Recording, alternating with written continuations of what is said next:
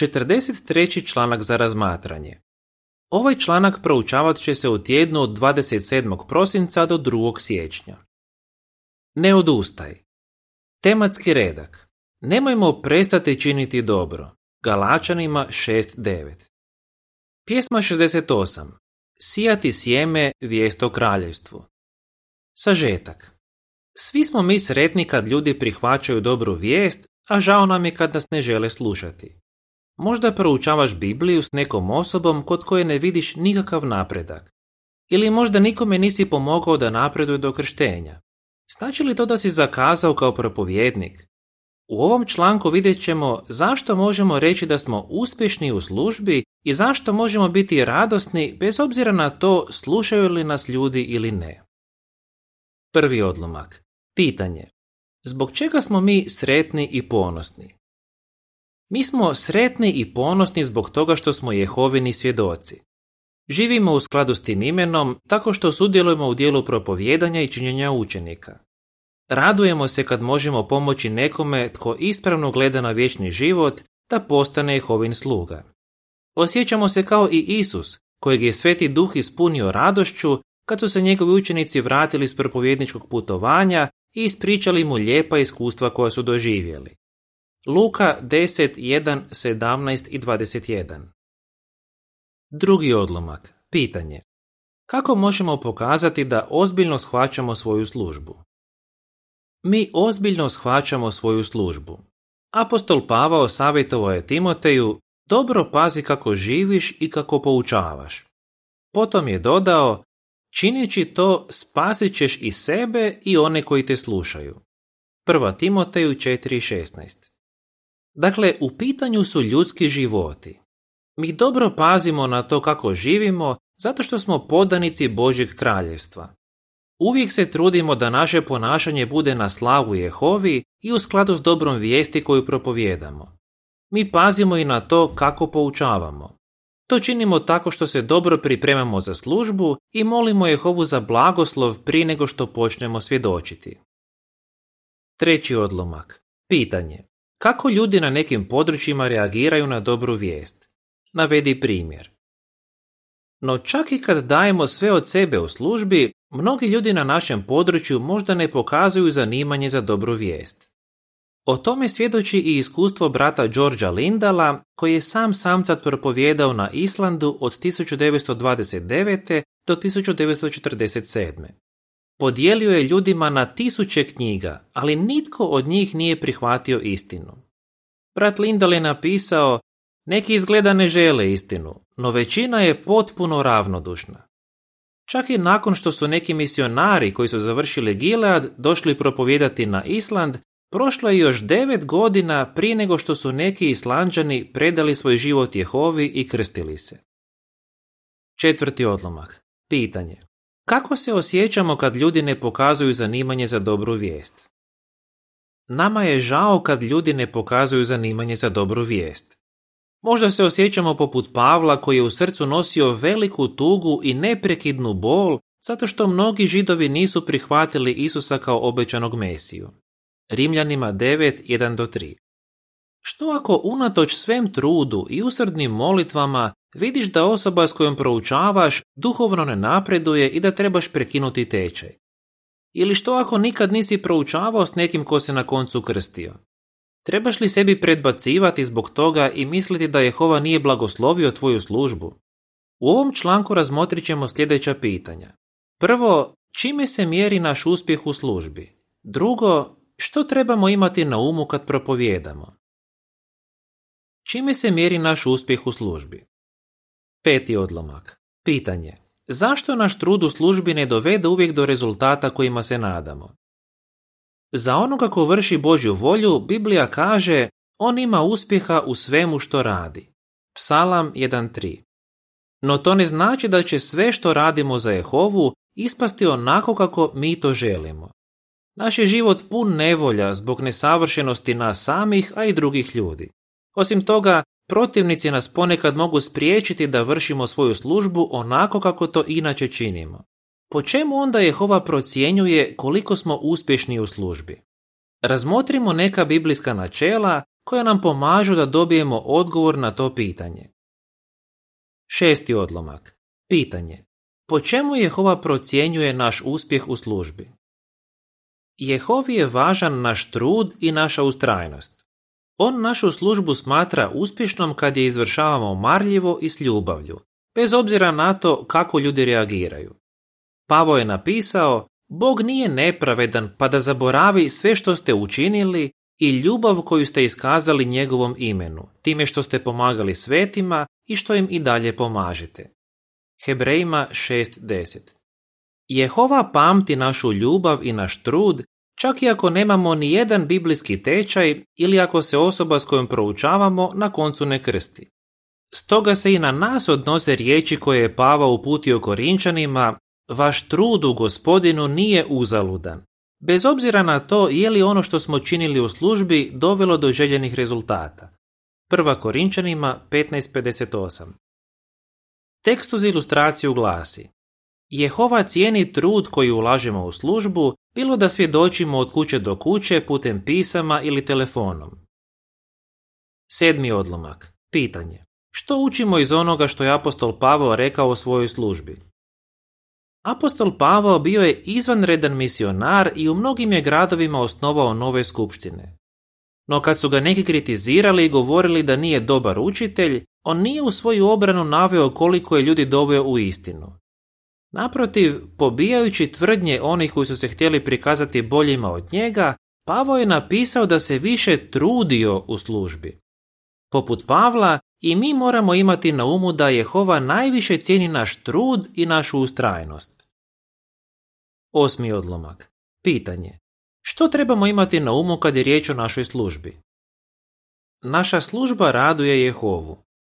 Kad Isus poslao sedamdesetoricu učenika da propovjedaju vijest o kraljevstvu, oni su se vratili radosni. Čemu su se radovali? Rekli su Isusu, čak nam se i demoni pokoravaju kad se služimo tvojim imenom.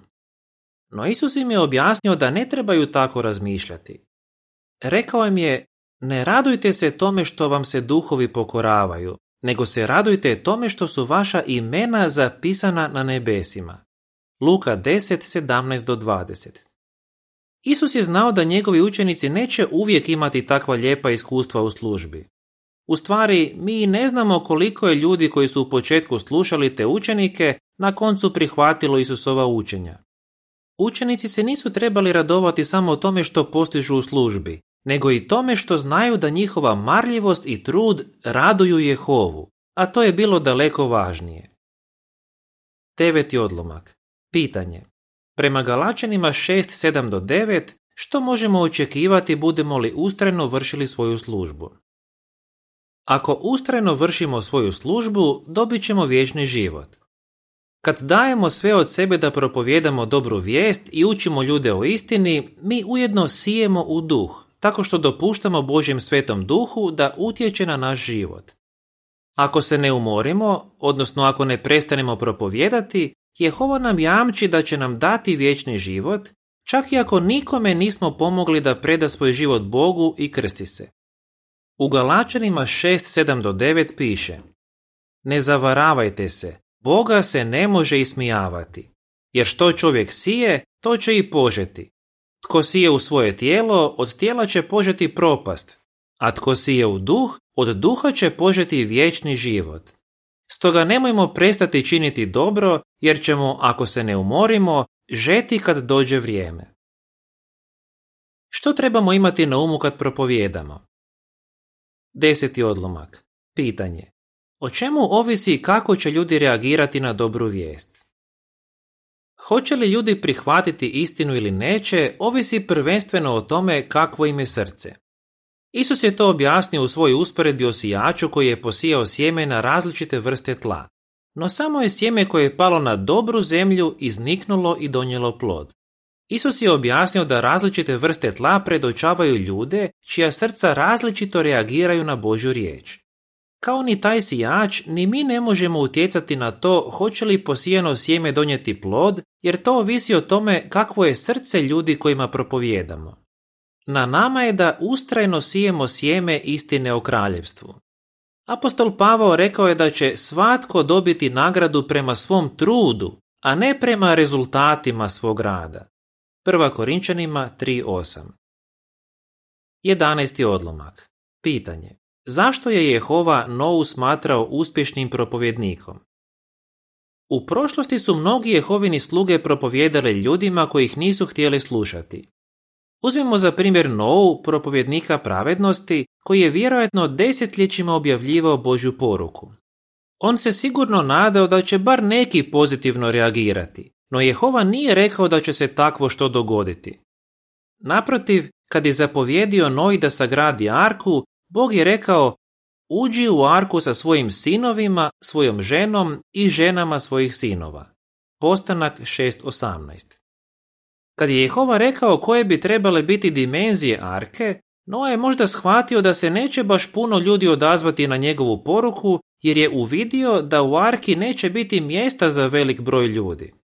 Kao što znamo, ni jedna jedina osoba iz tog nasilnog svijeta nije pozitivno reagirala na Nojnu poruku.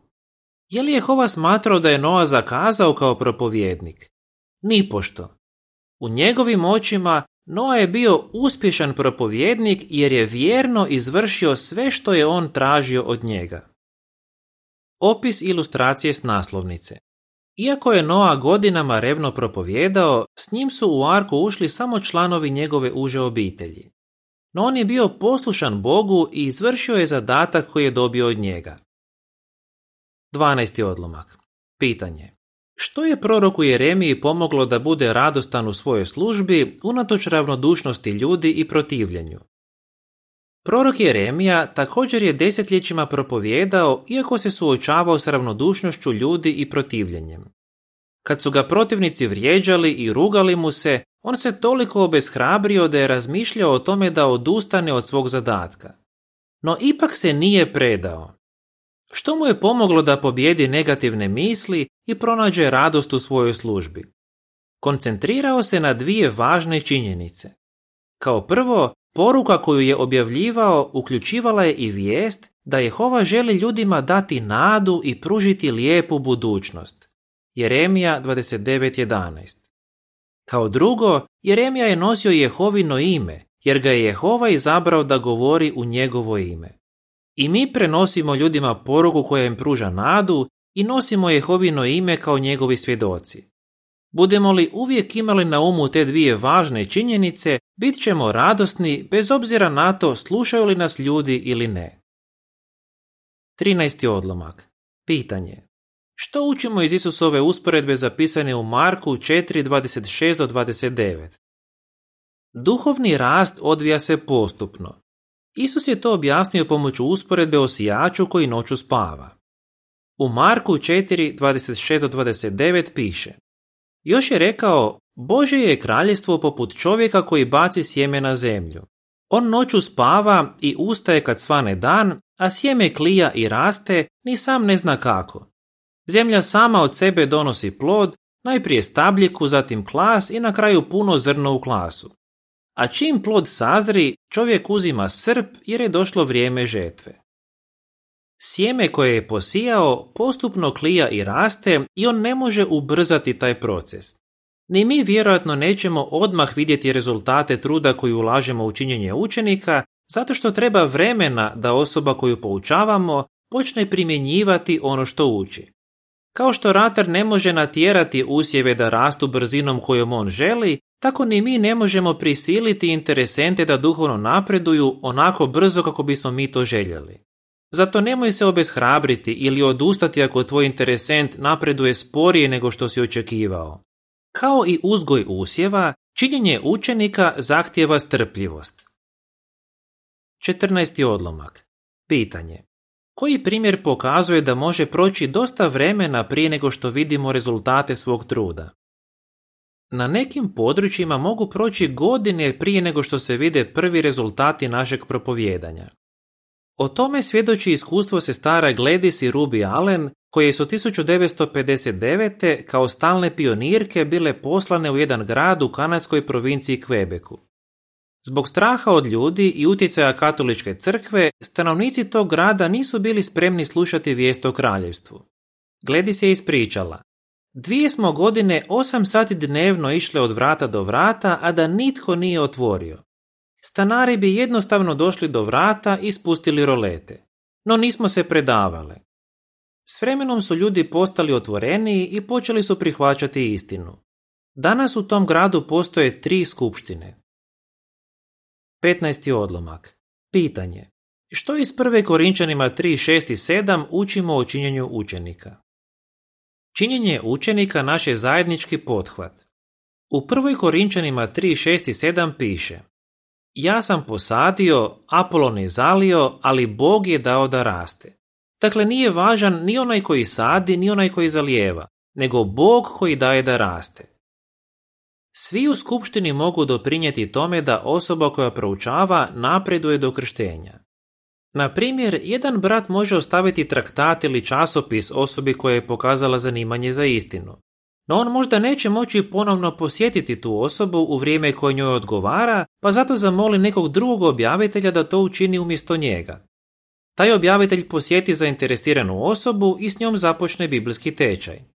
Potom na tečaj poziva raznu braću i sestre i svatko od njih na svoj način ohrabri interesenta.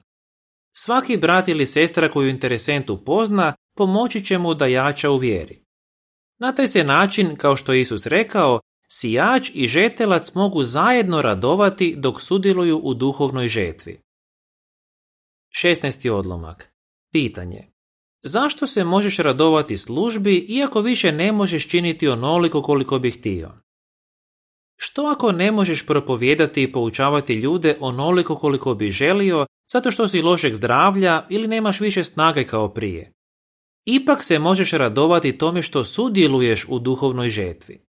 Razmotrimo što se dogodilo kad su kralj David i njegovi ljudi spasili svoje obitelji i vratili ono što su im malečani oteli u svom pljačkaškom pohodu. 200 ljudi koji su bili preumorni da pođu s Davidom u bitku, ostalo je čuvati prtljagu. Nakon što je on izvojevao pobjedu, naredio je da svi ljudi dobiju jednaki dio plijena. Slično je i s nama koji propovijedamo dobru vijest i činimo učenike. Svi koji daju sve od sebe u tom dijelu mogu se jednako radovati kad neka nova osoba upozna Jehovu i krsti se. 17. odlomak. Pitanje. Za što smo zahvalni Jehovi? Jako smo zahvalni Jehovi što cijeni našu službu i što nam pokazuje puno ljubavi i razumijevanja.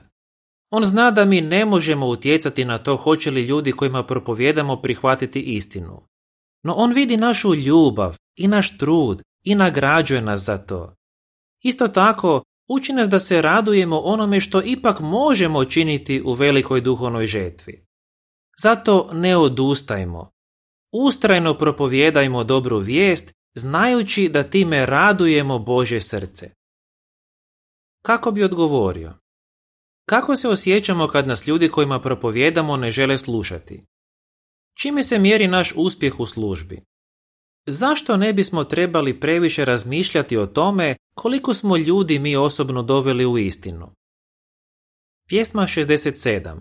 Objavljuj dobru vijest. Kraj članka.